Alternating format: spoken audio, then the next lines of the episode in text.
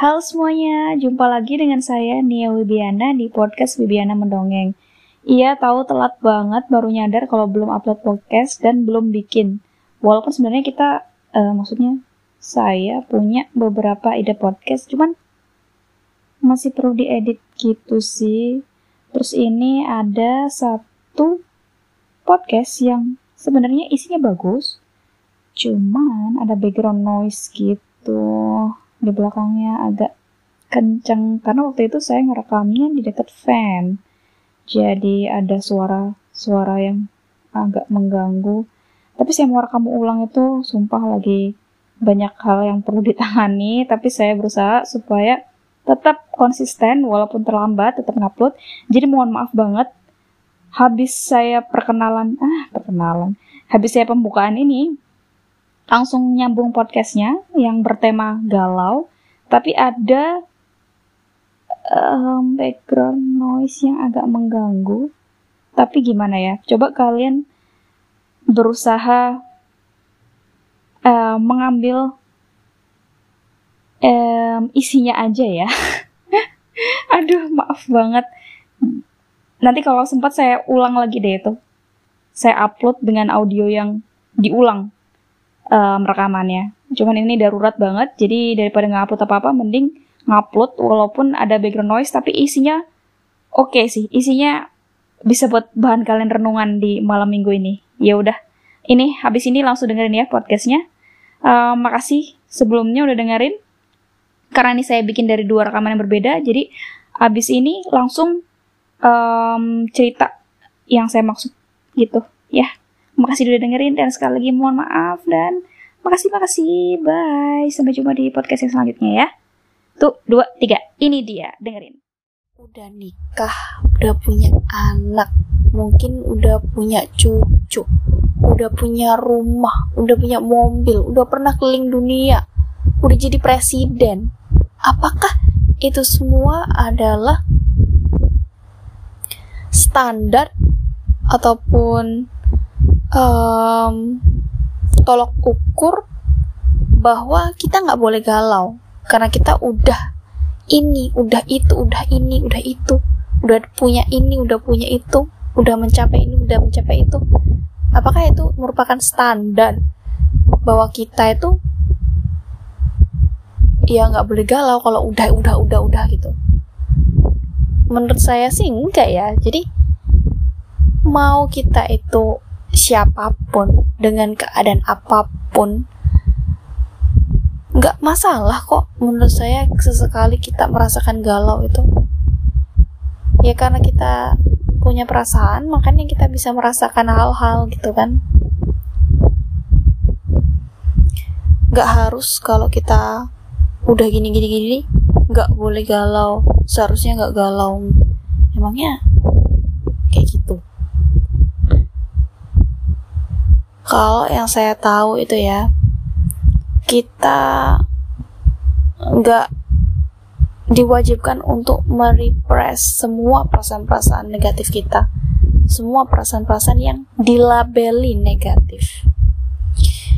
Itu kan label bahwa perasaan itu negatif ataupun positif.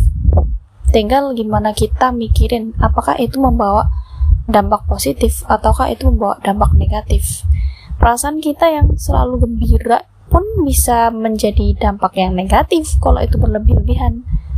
Misalkan ada orang meninggal, terus kita gembira. Lah, gimana sih? Walaupun misalkan nih, misalkan banget ya kita seneng banget tuh orang meninggal karena orang-orang tuh emang nyebelin banget atau dia jahat banget gitu. Tapi ya kita secara moral kalau ada orang yang meninggal itu kesusahan itu kita harus berempati kan ya seperti itulah. Jadi nggak ada sih standar yang kamu udah jadi ini kamu udah jadi itu terus maksa bersalah kalau galau terus seharusnya nggak usah galau lagi. Itu nggak ada standarnya. Namanya juga perasaan namanya juga keadaan yang kita mungkin nggak bisa kendalikan. Kita juga nggak bisa memprediksi seakurat itu gitu mungkin kita merasakan perasaan-perasaan tadi juga secara nggak sadar kan tapi kita bisa secara sadar memilih untuk melanjutkan dan berlarut-larut dalamnya atau tidak. Contohnya yang paling singkat, yang paling gampang nih ya menurut saya. Kita lapar. Terus kalau lapar harus gimana? Makan kan? Ini yang paling logis banget lapar ya makan karena itu kan lapar ini adalah suatu sinyal yang dikeluarkan oleh tubuh bahwa kita tuh butuh makan gitu. Jadi ya sama. Galau ini juga merupakan sinyal ada sesuatu nih yang kurang ataupun yang kamu butuhkan ataupun yang kamu harus ganti ataupun hal-hal yang kamu perlu ubah atau lakukan kayak gitu.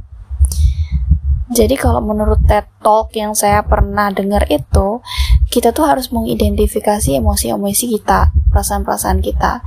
Aku kok ngerasa kayak gini ya, ini tuh apa ya? Sebabnya apa? Terus ini tuh harus diapain gitu.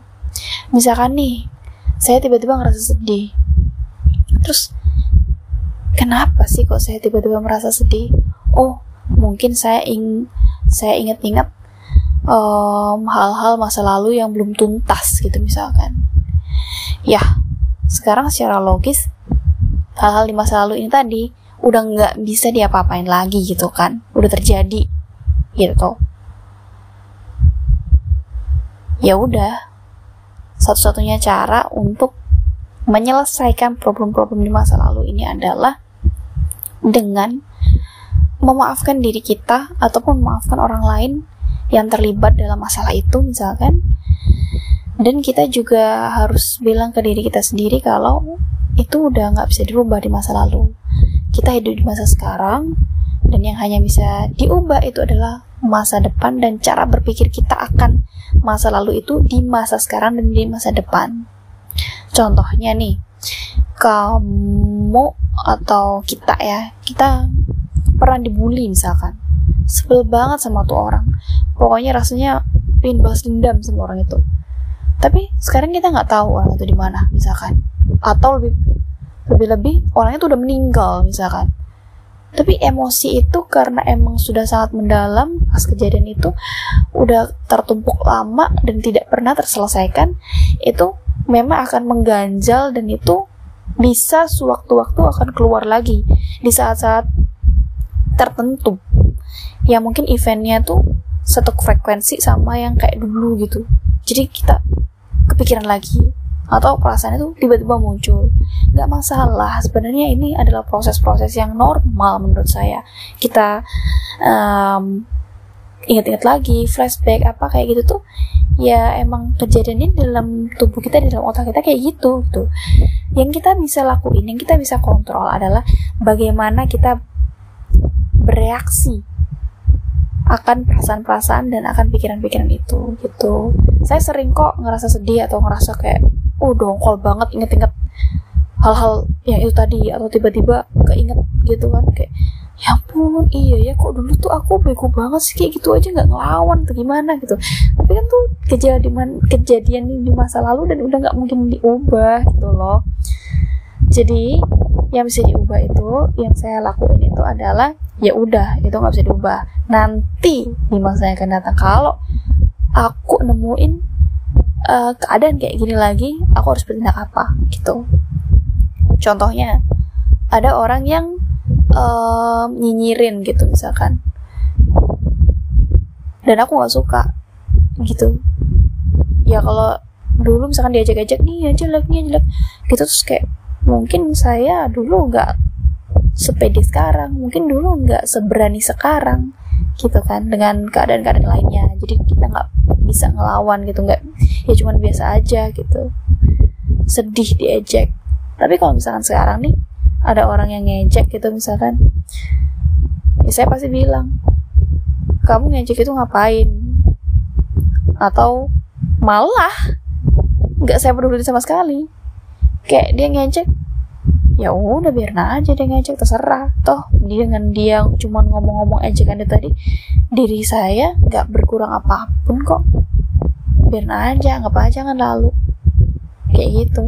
Dan saya udah punya tingkat kepedean bahwa saya emang sebaik itu gitu. Jadi kamu mau ngomong apa juga saya nggak peduli karena saya udah punya pegangan teguh pada diri saya sendiri kalau saya itu bisa dan saya itu oke okay, gitu. Jadi orang yang ngomong apa apa udah lewat aja lah terserah. Atau dia sendiri juga belum tentu bisa kayak gitunya gitu. Dan saya pikir juga kalau orang yang emang dia tuh um, positif gitu pasti kan di kitanya juga akan kerasa positif. Pasti orangnya itu dukungan kritik sarannya itu membangun gitu. Jadi kalau tidak membangun malah membuat kita merasa kecil hati sedih kayak gitu berarti dia bukan orang yang tipikal mengencourage gitu. Jadi dia discourage malah gitu. Jadi ya udah lupain aja kayak gitu gitu hidup terlalu singkat hanya untuk memikirkan hal-hal remeh-temeh kecil seperti itu. Gitu aduh ini kok malah jadi panjang ya tadi bahasannya. Tapi ya nggak apa-apa lah. Yang penting kita semua harus berpegang teguh pada keyakinan pada diri kita sendiri. Harus pede ya. Yang mendefine siapa kamu itu bukan masa lalumu bukan orang tuamu bukan lingkunganmu bukan negaramu tapi kamu sendiri. Gitu biarin orang mau ngomong apa biarin. Um, kamu dari suku apa bangsa apa masalahmu kayak gimana. Yang paling mendefinisikan kamu itu adalah tindakan-tindakanmu di masa sekarang dan yang akan datang. Kayak gitu.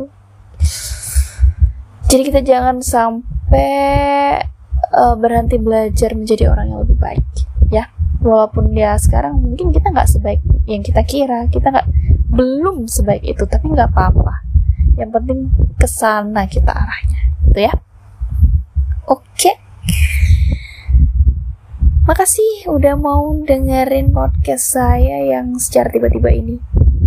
Karena tadi ingat gitu cerita ini jadi langsung aja ngerekam daripada ntar lupa Oke, okay, bye. Sampai jumpa di podcast selanjutnya ya. Makasih lagi.